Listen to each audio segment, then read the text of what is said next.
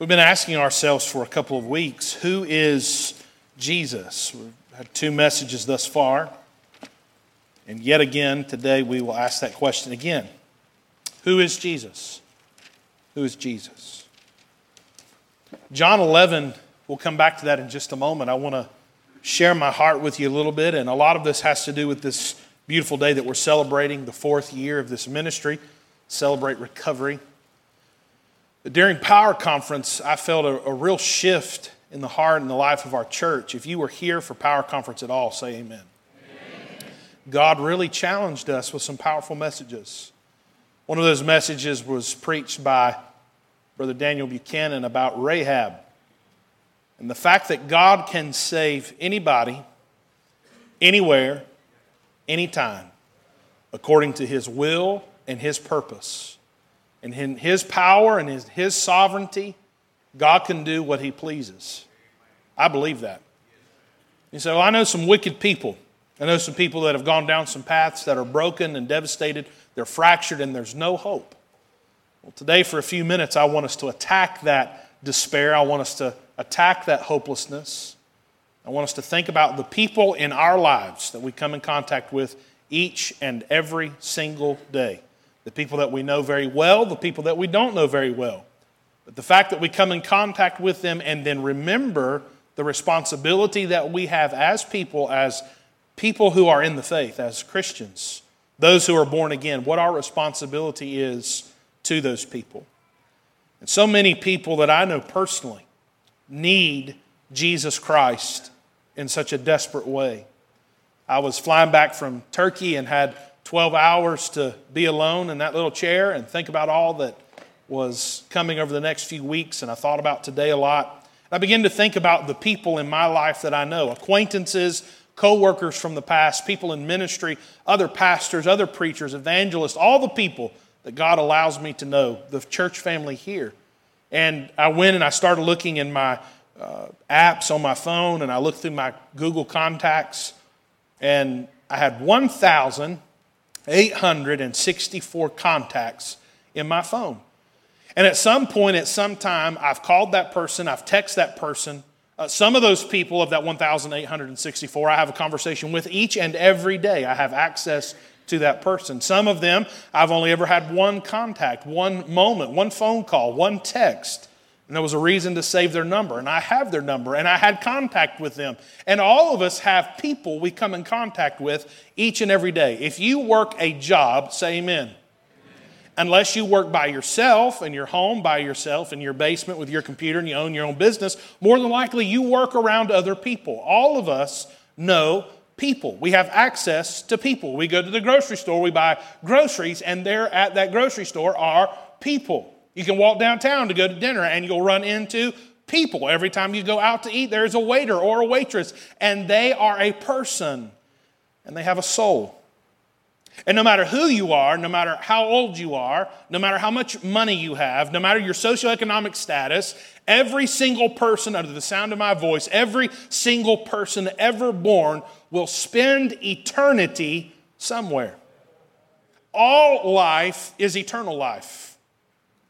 Well, you say, I refuse to participate in the idea that when I die, I don't just become dust or I just go to sleep and never wake up. I refuse to participate in the idea that there is life after death. Be guaranteed, be 100% sure that every person under the sound of my voice, when death comes calling for you, it will be the finality of life here, but it will be the beginning of eternal life somewhere. And the only difference between separation from God for eternity and being in the presence with God for all of eternity comes down to what you do and how you respond to the wooing, the drawing of the Holy Ghost of God. And that when your eyes are open and you see Christ for who he is, how you respond to the truth that you know and see. You will spend eternity somewhere. And so will all 1,864 contacts in your phone. They will all spend eternity somewhere. And during Power Conference, my heart was really shifted. My heart was really awakened to the fact that it's been a long time since I took time to think about all the people I know, life the last year and a half for me has been a little crazy. It's been a little busy. Some things in my life have shifted and changed. And sometimes the busyness of life will take away the urgency and the weight of the people that we know, that we even love, or even that live in our own home.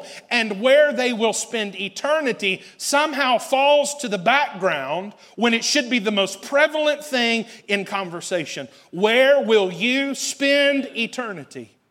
And some people in this room, your spouse is lost and undone without Jesus. Some of you in this room, you were faithful to parent your children. You did all that you could. You brought them to church, but now it seems like there is no faith, there is no belief, and they're in a place that you can't even believe or recognize. And for us today, CR Sunday, Celebrate Recovery Sunday is a great reminder. It's a valuable reminder to all of us that our mission, our goal as a church, as a people in the kingdom of God, our goal comes down to one word, and that's people. It's people to bring God glory and honor. The chief end of man is to glorify God. And in the reflection of the glory that you give God, there will be other people around you that will notice what you're doing with your life. And Jesus called you, He mandated to you that if you belong to me, then the mandate for your life is to be salt and to be light, to be a difference maker. If you are in the kingdom of God today, if you're saved and on your way to heaven and you know it and you're not ashamed of it, say amen. Everyone that just said amen, you have a mandate on your life. You have a call on your life. You may not like this. This may feel like pressure, but it's not undue pressure. You are responsible for other people's lives with the way that you live your life. And today is a great reminder of our responsibility. We all know people, we all have acquaintances, we all have friends, we all have family, and all of them will spend eternity somewhere. We've all been called to do our dead level best, to point to truth, to point to hope, and embody and embrace who Jesus is in front of those people. Now, here's what we're up against. Here's why this topic is not so easy. This is why it is so difficult. Even now, in this moment, I feel the pressure of what reality is for all of us. None of us do our very best. None of us do what we really could do if we put all of our effort and energy into this. I can't tell you how many times in this past week I have failed God to say what I probably should have said. And the truth is, it's not that I'm disobeying, it's that I'm not paying attention enough to listen to be told what to do. And it could be that the blood of a soul that had an opportunity to hear truth could be on your hands if you're not listening to the leadership of the Holy Spirit. It's serious. We're talking about life and death. And it could be that the antidote to the incurable disease that your friend has, your family member has, that incurable disease that can only be cured by Jesus Christ Himself, it could be that He, in His sovereignty and in His plan, is going to use you to reach someone who's lost. And the problem, the issue that we fight, that we face every day, it's been talked about a little bit already today, is the human condition. The human condition. Everyone say that with me. The human condition. Once again, the human condition. Yeah, that's what we fight. You see, the human condition, even in saved people, is evident. The fallen nature of mankind, even in saved people, is evident. I'm saved, praise God. I'm sanctified, which means separated, praise God. But I'm still waiting on one element glorification.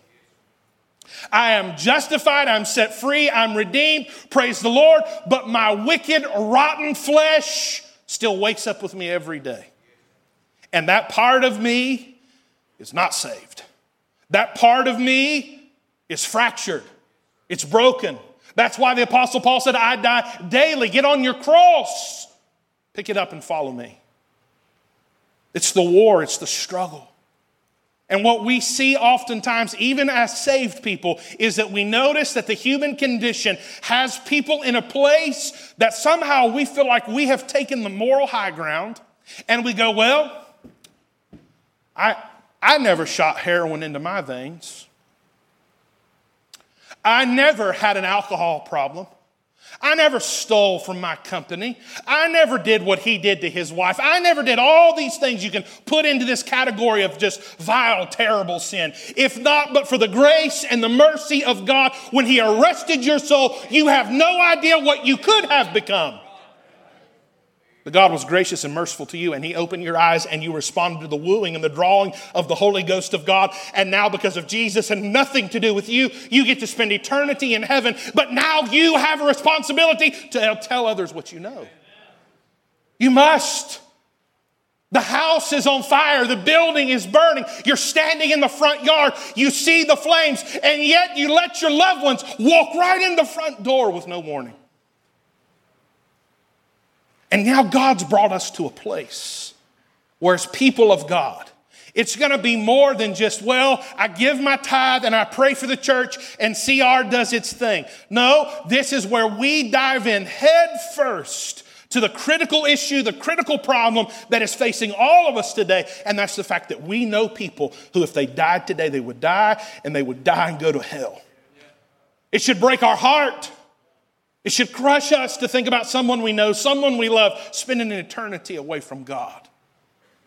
Through Power Conference and much of what's happened around here lately, God has reassigned us and reestablished us in this burden for lost people. And here's the truth no matter what the tool is that the enemy uses to keep someone blind, it can be as obvious as heroin and a needle, or it can be as subtle as pride. No matter what it is, every single one of us were born with that nature. Every single one of us battles something every single day. And if not, but for the grace and the mercy of God, there's no telling where you would be. And that tool, whatever Satan is using, the fact that you're not addicted to drugs today is a reason for you to open your mouth and say, Glory to God, thank you, Heavenly Father. The fact that you are not an alcoholic and that you cannot go seven hours without having a fifth of vodka in your house, you ought to open your mouth and say, Thank you, God, for protecting me from myself. And then you need to weep for those, cry out to God for those who every few hours must feel an opiate hit their bloodstream, who are shackled to the floor of despair and say, God, would you use me to reach down into the lowest place where the lowest sinner is and use me as salt and light and as a voice of truth in love? And Holy Ghost, would you do the work that only you can do? Celebrate recovery is not just about alcohol and drugs. Celebrate recovery. What we are celebrating today as a people is the recovery of the human condition that thank God I'm on my way to heaven. Not from a place of pride, but from a lowly place of gratitude that God came by and did what only He could do. Thank God I'm on the straight and the narrow path. And really, every day, I am recovering from who I am. That same rascal that I shave on Tuesday morning is the same rascal I wake, wake up with on Wednesday morning, and I have to shave him. It's the same problem. It's the same issue. It's me. I'm the problem. I'm the issue. And that's why your salvation obviously is the eternal and the primary issue. That's why you should shout the victory that you're saved. Boy, three or four people here excited about being saved. You should shout the victory that you're saved. Praise God. You weren't born in Togo. You weren't born in Papua New Guinea. You, you have a language and a Bible, and you know what the name Jesus means. Somebody pray, say, Praise God. Glory to his name. Amen. You're saved. Act like it. But now you have a duty, you have a charge, and it's heavy. That's why God is equipping you to be what he expects you to be. He's not setting you up on some pedestal for you to fail. He's not setting you up with a pressure, with a task that you cannot be successful at. That's why he says in 2 Peter 3:18, "But grow in the grace and the knowledge of our Lord and Savior, so that you can be a useful tool." The flesh is wicked, it's rotten, and it's an element that one day will be put to final death. There is coming a day. There is coming, bless God, a day where Winston Parish will never fail God ever again. There's coming a day, Brother Bill. I, I will never let my God down ever again. I'll never disappoint him. He'll never look at me and say, Oh, you could have, you should have. No, I'll never feel guilt or shame or anguish again because at that moment of glorification, when I'm home in heaven, at that perfect moment, I'll see him face to face. I'll hear, Well done, and I'll hear, Welcome home. And that fight will be over. But until that day, it is a fight, it is a struggle, it is a war, and you have to be willing to fight it. So I want to go on the attack a little bit here. I want to go up against the grain of what we've allowed ourselves to believe about people who are in a desperate place who need Jesus. I want to go on the attack against the idea that it's too late or that it's never going to happen. I want to take a swing at hopelessness and despair that someone you love, someone you know, someone you care about is too far gone for Jesus. I want to go on an offensive today against the unbelief and the doubt of God's people that God is still able to save anybody, anywhere, anytime, according to his will and his purpose. I want to do it now as we transition, asking ourselves yet again who is Jesus? Who is Jesus? I want us to take the Gospel of John again, and I want us to ask that question Who is Jesus? And here in a moment, I want you to see Jesus as the reason that Lazarus should have still been in the house. The reason that Lazarus should have still been in the house. Let's pray. Holy Father, in Jesus' name, Lord, we come back into your presence, and God, for just a few minutes, I pray that you would stir the church. God, I pray for the one that's here today who has a son, a daughter, a husband, a grandchild, a friend, a coworker, a family member who's lost and undone without Jesus. God, there may be some situations here that are desperate, some problems and some issues, God, that seem way too far gone. But Lord, I pray in the mighty name of Jesus, Lord, that you would put that burden to pray for that lost loved one, that lost friend back in the heart of the person who's responsible for praying back in the heart of the life of the person who's responsible to live it out. And that God, through your word, we'd see Jesus as the reason that Lazarus should have never been in the grave, but still in the house. In Jesus' name we pray. Amen and amen. John 11, let me set this background for you for just a second, very quickly. As John 11 begins, Jesus stands in the shadow of the cross. Very soon now, he will go to the cross and he will die.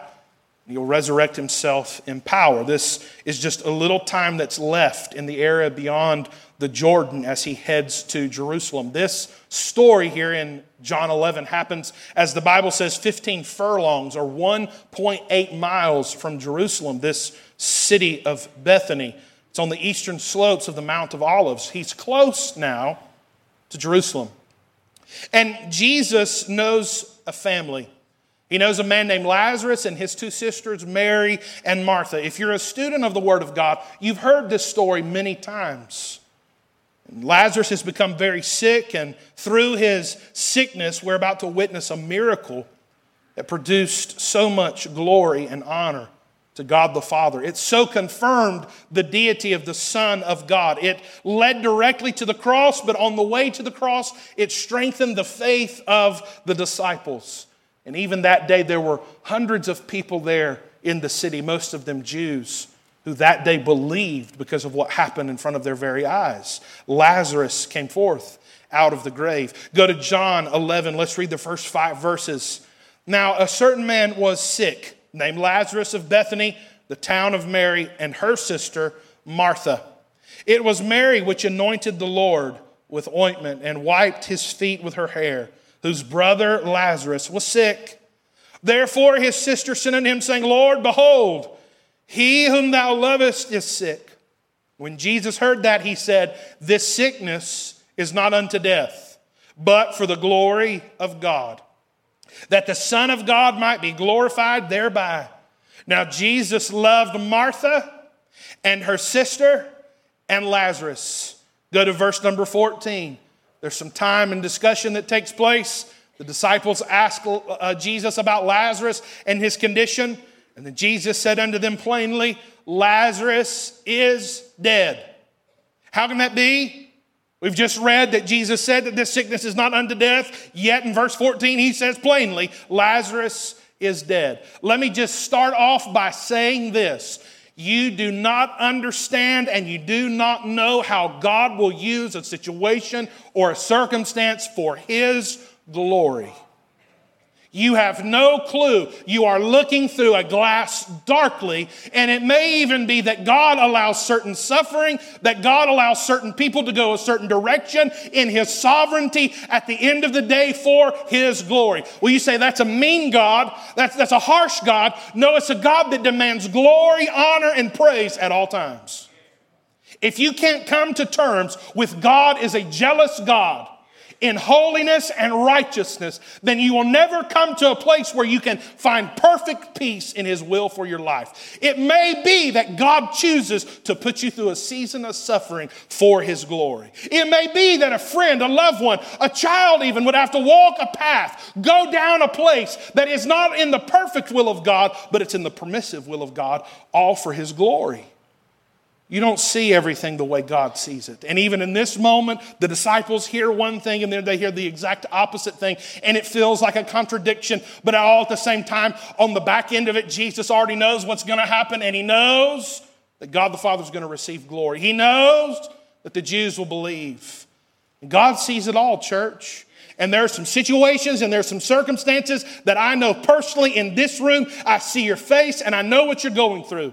And there is no way that you can see that God is getting glory in this situation, getting glory in this circumstance. But let me remind you that He loves you enough to do what's best for you. And He loves you enough to allow whatever to happen to happen for His glory. The church said, Amen. Amen.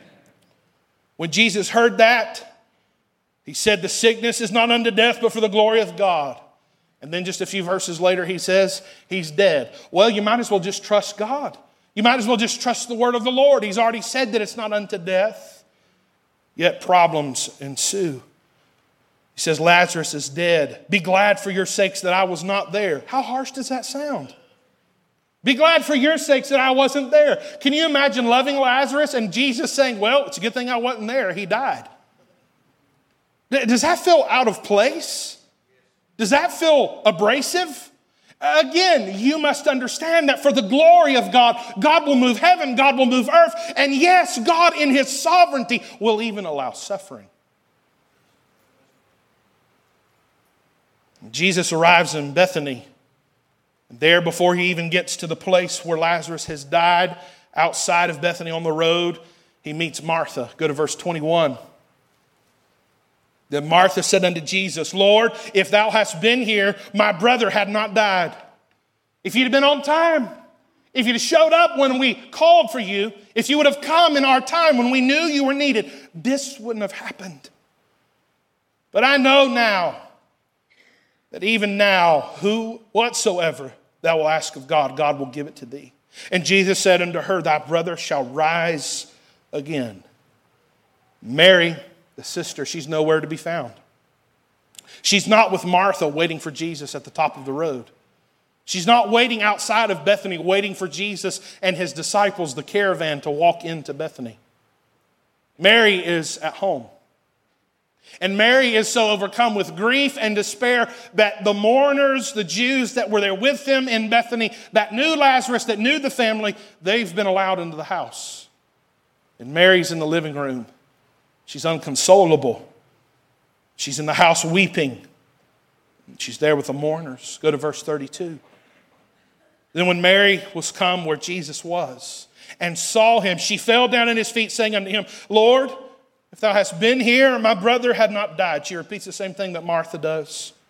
When Jesus therefore saw her weeping, and the Jews also weeping, which came with her, he groaned in the spirit and was troubled. He said to Mary, Where have ye laid him? And they said unto him, Lord, come and see. If you're familiar with this story, you know what happens. Jesus gets to the tomb where Lazarus is.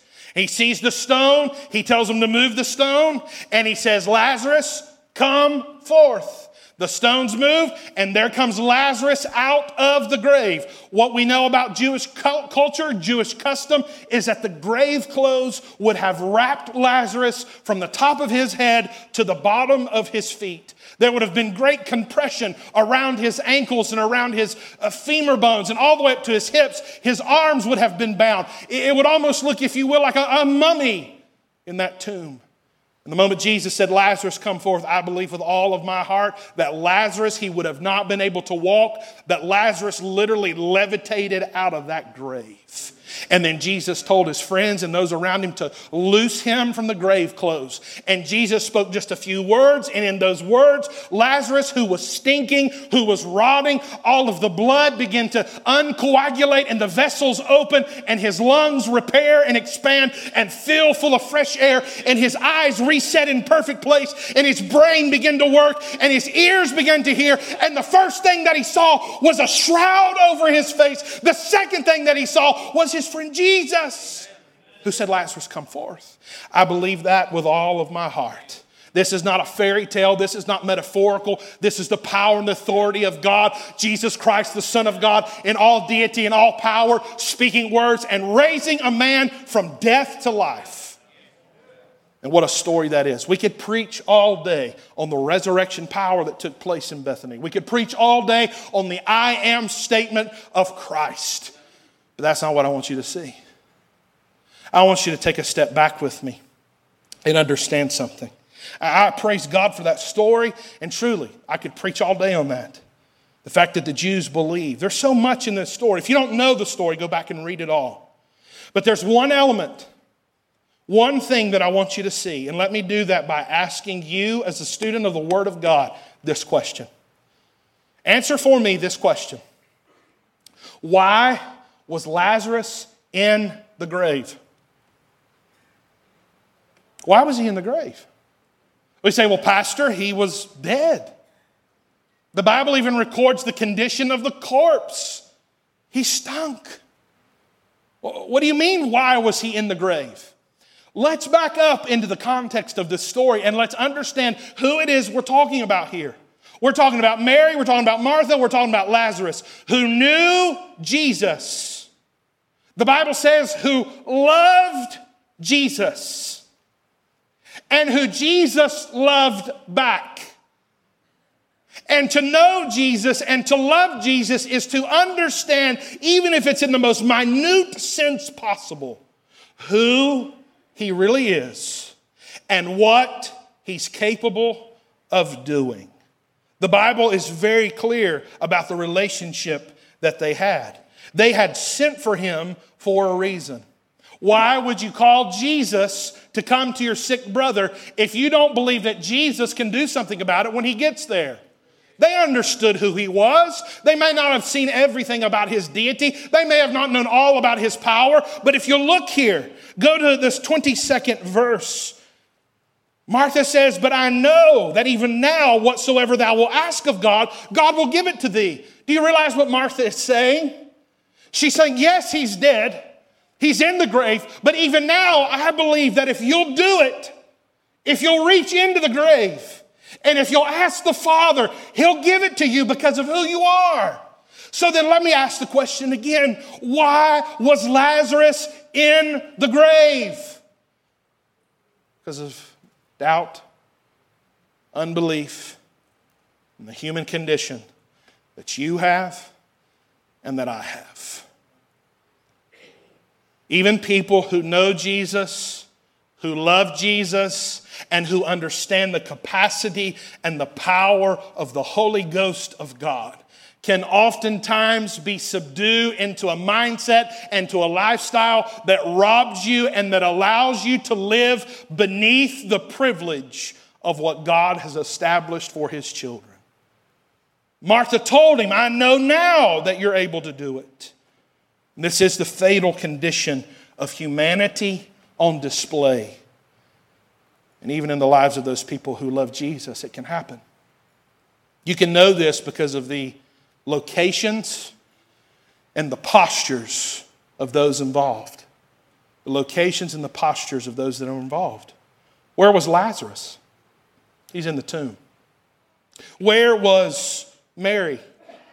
She wasn't out waiting for him. She wasn't looking for him. She wasn't at the top of the road. She was in the house with the mourners weeping. The fact that Martha allowed the mourners to come and be with Mary speaks to exactly where these two people are and what they're going through. And I'm not trying to be too rough on Mary and Martha. I'm not trying to be too hard on them for their unbelief and their doubt. But they knew that Jesus was coming. And I might even add this they knew Jesus better than even you know Jesus. Some people don't like that. But you've never sat at a table with the physical body of your Lord and Savior. You don't know what he smells like. You don't know what his face looks like. One day, praise God, I will. And I won't have to be jealous of these Bible characters again. But Mary and Martha did. They knew how special he was even in a more intimate way than you do. And yet, Lazarus wasn't in the house, he was wrapped in grave clothes in the grave. Why was Lazarus in the grave? If Jesus comes to town, can we not wait on his arrival to hear the final word of what he says? Can, can we not wait for the Son of God to speak? Uh, he's coming and we understand his capability. It, it, makes no sense. Wrap him up and put him in the grave. No. Keep him in the house. Burn incense. Pray and ask God to send the Son quickly. And then wait for the word of the Son to say, Yes, daughters, Lazarus is dead. Let that be the final nail in the coffin. Let that be the time and the place where you rub the body with oil and with incense and then wrap him in grave clothes. Would you just be willing to wait on the word of God to be the final word instead of what you know, what you see, and what you feel? Mary and Martha had a problem, and it's one that plagues the church even now. Stay with me here. Problem is that we allow the visual inspection of reality to be the poison that infects us with spiritual doubt. You're looking at a reality and you're assessing it. You're looking at a reality and a life and you're taking it into account. You're playing God. Well, he's got a heroin addiction and he has for 10 years. There's no hope. Write him off. Well, she's married to a woman and they live a homosexual lifestyle. They've adopted children and there's no hope. Write them off. Who are we to play God and put the reins of fate in our hands and say, well, it's just not worth trying anymore? No, no, no. Wait for the master to give the final word. When Jesus says it's done, then it will be done. And this spirit of Mary, this uncontrollable grief, I identify with it. I understand it. I'm not trying to be hard on Mary, but understand that this spirit of Mary will destroy you and it will rob you of your burden for lost people. The spirit of Mary leads to three things. Number one, it leads to funerals being planned for people who are not dead. It leads to mourning the death of someone who is still living. And lastly, it leads to assessing the emotional damage of the loss that is coming for someone who could still die in the faith. For them to have hope and for you to have hope that the Spirit would bear witness that God radically changed their life. Jesus looks at Mary and says, Where have you laid him? It says he was troubled, he was groaning. Mary, where did you take him? Where did you lay him? Almost as to say to Mary and to Martha, What have you done? Why, why is he not in the house? Take me to him. Do you think for one minute that Jesus needed to know? Did he need a TomTom or a GPS to take him to where Lazarus was? No, he knew where he was. But for your benefit and for mine, he looked at Mary and he said, Where did you take him? Almost as a father looks at his child and says, Take me to where you messed up. Take me to the place where you begin to doubt my capability. Take me to the place where you gave up hope and you put the reins of God in your hands and you decided that Lazarus was dead. Take me to the place and show me where his body is. Almost to take the hand of a little child and go to the place where they messed up and then fix the problem right before their very eyes. And some folks that are here today, you are living in the spirit of Mary. And there's somebody that you love, somebody that you care for, somebody that you've been friends with for a long time. And, and, let's be honest, they're in a very difficult place. Of the 1,864 contacts I have, I can think of some, some terrible situations. Oh God, some horrible situations. One in particular, a friend I used to work with. And I would share my faith and I would try to do my best. And together we would witness humanity's worst child abuse, suicide, the effects of drugs and alcohol, all the death and all the dying and all the darkness. And he looked at me and he said, Stop sharing your faith. If your God is real, if he really is as big and as in charge as you say he is, then I hate him and I will tell him to his face that I hate him. And in my way of looking and in my way of understanding, it's so easy and it's so lazy to just take the reins of that situation and let go and say, ah, there's no hope. He'll never see Christ. He'll never come to church. He'll never understand what it is to have a Christian family. And I just give up. And I'll go to the house and I'll open the door and I'll go in that living room with Mary and I'll just weep for somebody that's not dead. I'll plan a funeral for somebody that hasn't died yet. And I'll just give up.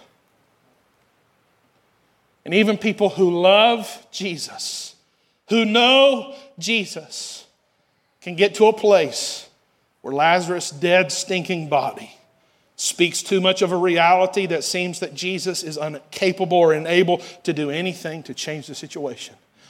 What a rotten lie from hell itself. I don't care how far your friend has gone. I don't care how low of a state your child lives. I don't care if they're homosexual. I don't care if they have a drug problem. I don't care if they're addicted to alcohol. I don't care what it is. I don't care what the issue is. Jesus Christ and His Holy Spirit, the kindred of the Godhead, can reach down into the lowest place, pick somebody up out of that mess, wipe them off, give them a new name, and say, You're mine and He can do it at His pleasure. And it could be that in God's sovereignty and in God's perfect plan and in His perfect will, His plan was for you to do something about it. Hear me now. In His plan on the drawing board of heaven, God's perfect plan, it included you. You say, well, Pastor, God can do anybody, save anybody anywhere, any, anytime, and I don't have to be a part of it. Well, uh, have you not read the New Testament? Have you not read Matthew 5, 6, and 7? God loves you so much that He included you to manifest His will for it to come to pass, for you to get off the couch of laziness and apathy and cold heartedness and weep for lost people and tell them about Jesus being salt and being light. And every time you rob God of that opportunity to use you, it could be that that was that person's last chance.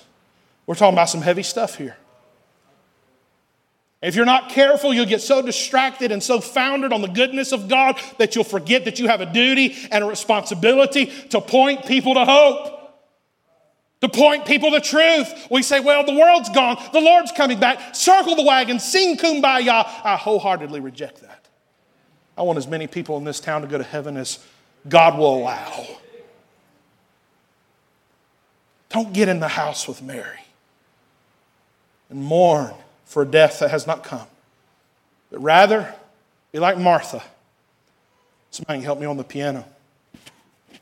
Be like Martha. Get out on the open road outside of Bethany. and wait for Jesus to come. Here's the truth. Here's the truth. We don't have access. I hope you're paying attention this morning. Boy, Satan hates this message. I've been so sick all morning, I thought I was going to throw my guts up. The devil's fought this for two weeks. Listen to me now.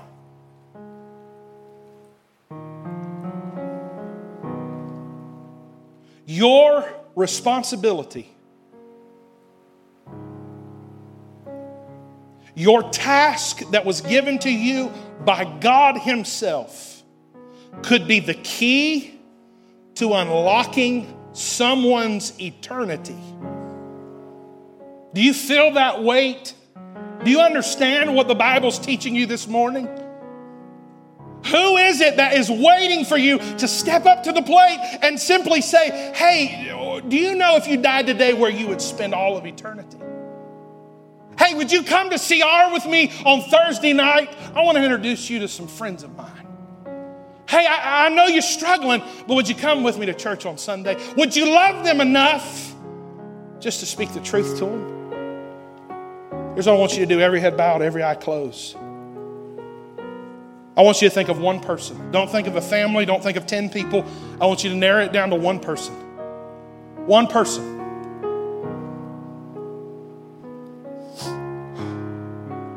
Ask God to bring that person up in your heart. That person might be sitting right here with you, and that's okay. Praise God for that.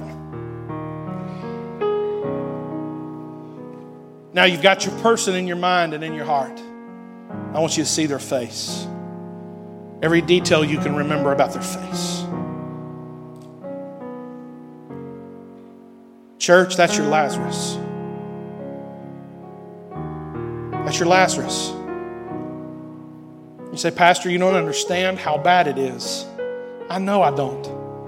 But Jesus knows right where they are. Say, Pastor, it's been 15 years. There's no hope.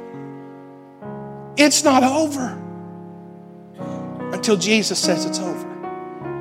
And here's the truth we don't have access to what Mary and Martha had. We cannot let Lazarus die. Jesus said, I'm going to prepare a place for you. He's left us with the comforter. But I can't wait on Jesus to show up to Asheville to go resurrect one of my friends, to give him another chance. He put it on you to play his part, to be the preserver that stops the rot, that stops the decay. It's on you. You play the role, you play the part, you speak the truth. Whoever that person is now on your mind, get them in their mind, get them in your mind. Close your eyes, and on three, I want you to say their name out loud. Don't do it softly. I want you to say their name out loud. If they're sitting next to you or in, they're in the building, say another name. God knows who they are. On three, say the name. One, two, three. Matthew. Say it again. One, two, three. Matthew. Say it one more time loudly. One, two, three. Matthew. Now, would you get up out of your chair? And would you be Martha? And would you meet Jesus down here on the top of the road? And would you just bring that person? and lay him at Jesus' feet. Lay her at Jesus' feet. And say, Lord, save my friend. Lord, save my son. Lord, save my wife. Save my daughter. Save my granddaddy. And God, would you give me a burden to pray for him every day?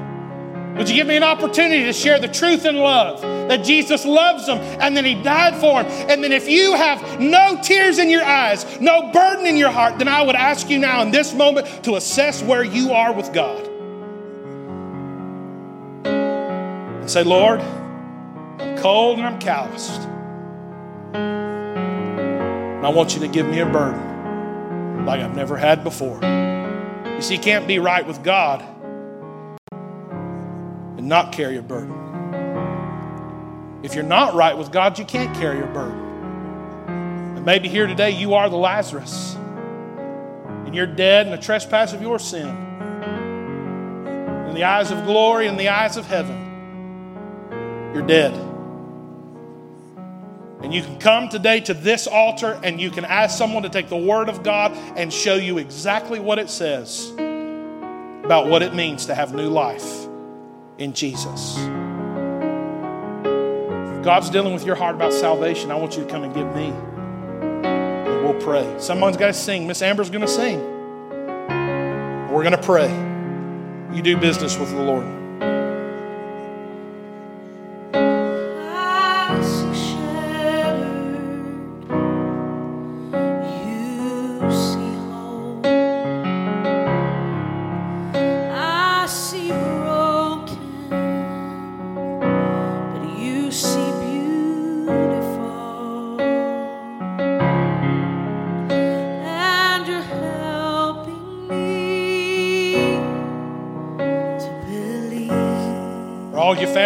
Saved and on their way to heaven? What about your co-workers? Who in your life needs Jesus? Come pray for them.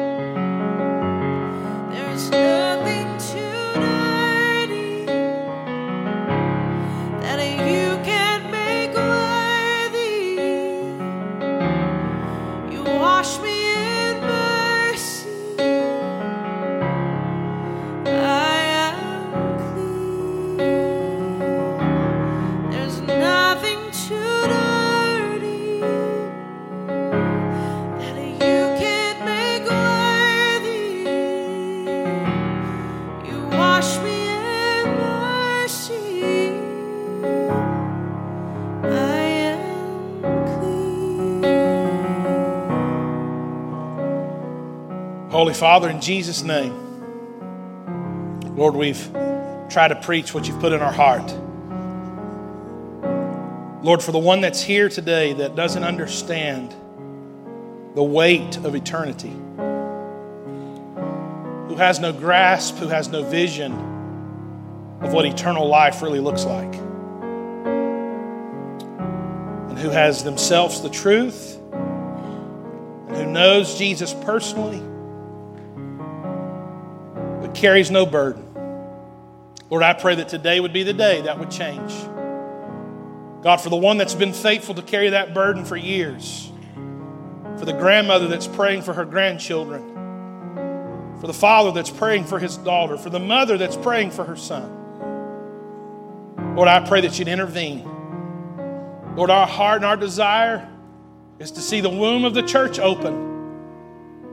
God, the new converts God would fill the chairs in this room, or that you would restore families whole to be able to be in this building together. Lord, I believe with all my heart that if you're willing to, if we're willing to play our part,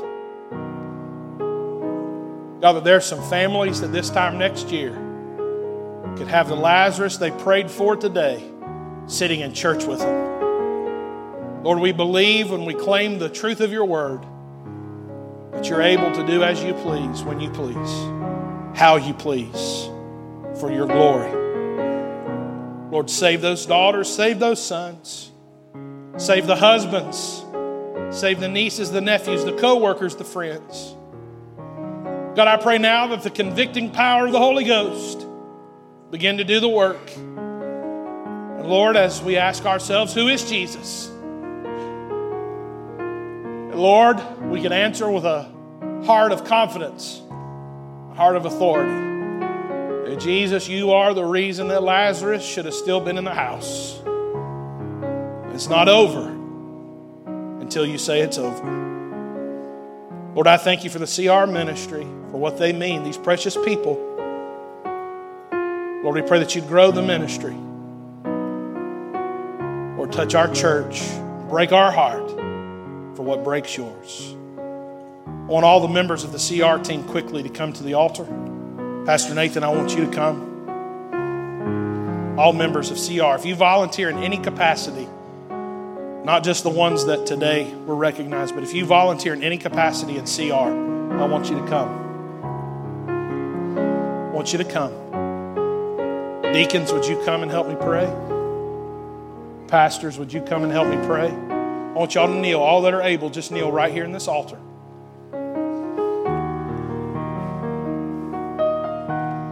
deacons, I want you to surround them. This ministry is unique. Can be likened into a trench. People popping in, people popping out. The way of the world is a way of inconsistency. And oftentimes, this ministry here can suffer the most loss, heartache, and pain. They invest in people, they weep over them, and then they go missing five, six, seven months at a time. They never come back. Sometimes it can rob you of the effort, it can rob you of the joy of doing this ministry. It takes someone who loves the Lord, who's committed to people, and for who sees the ministry for what it is and that it's not about them to do this ministry. And we need to pray for them.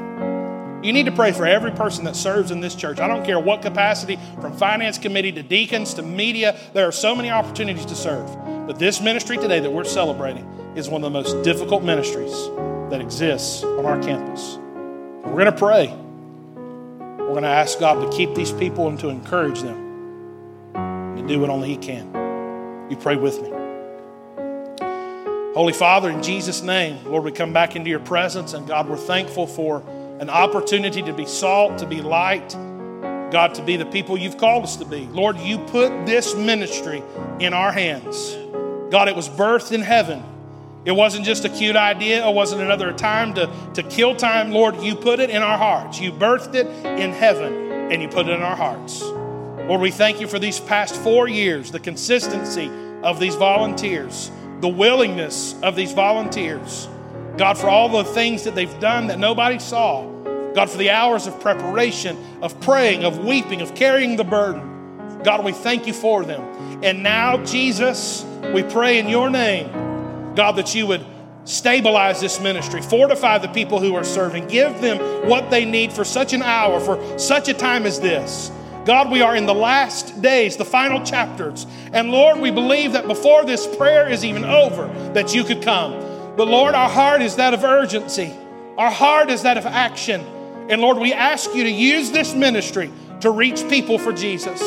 God, that people with hurts and habits and hangups and addictions and problems and issues, God, that they would come flooding in on Thursday nights that the power and the presence of the Holy Ghost of God would penetrate the most wicked, vile heart in the building. And that God, for your glory, you would save them and that you would bring them into the fellowship of this church. Help us to be faithful, to pray for this ministry, to love this ministry, and God, to make sure to sustain it for the future. Lord, we thank you for our time together today. We thank you for the truth of your word. We dedicate, celebrate recovery back to you yet again on this fourth year. It's in Jesus' name that everyone prayed together. Amen.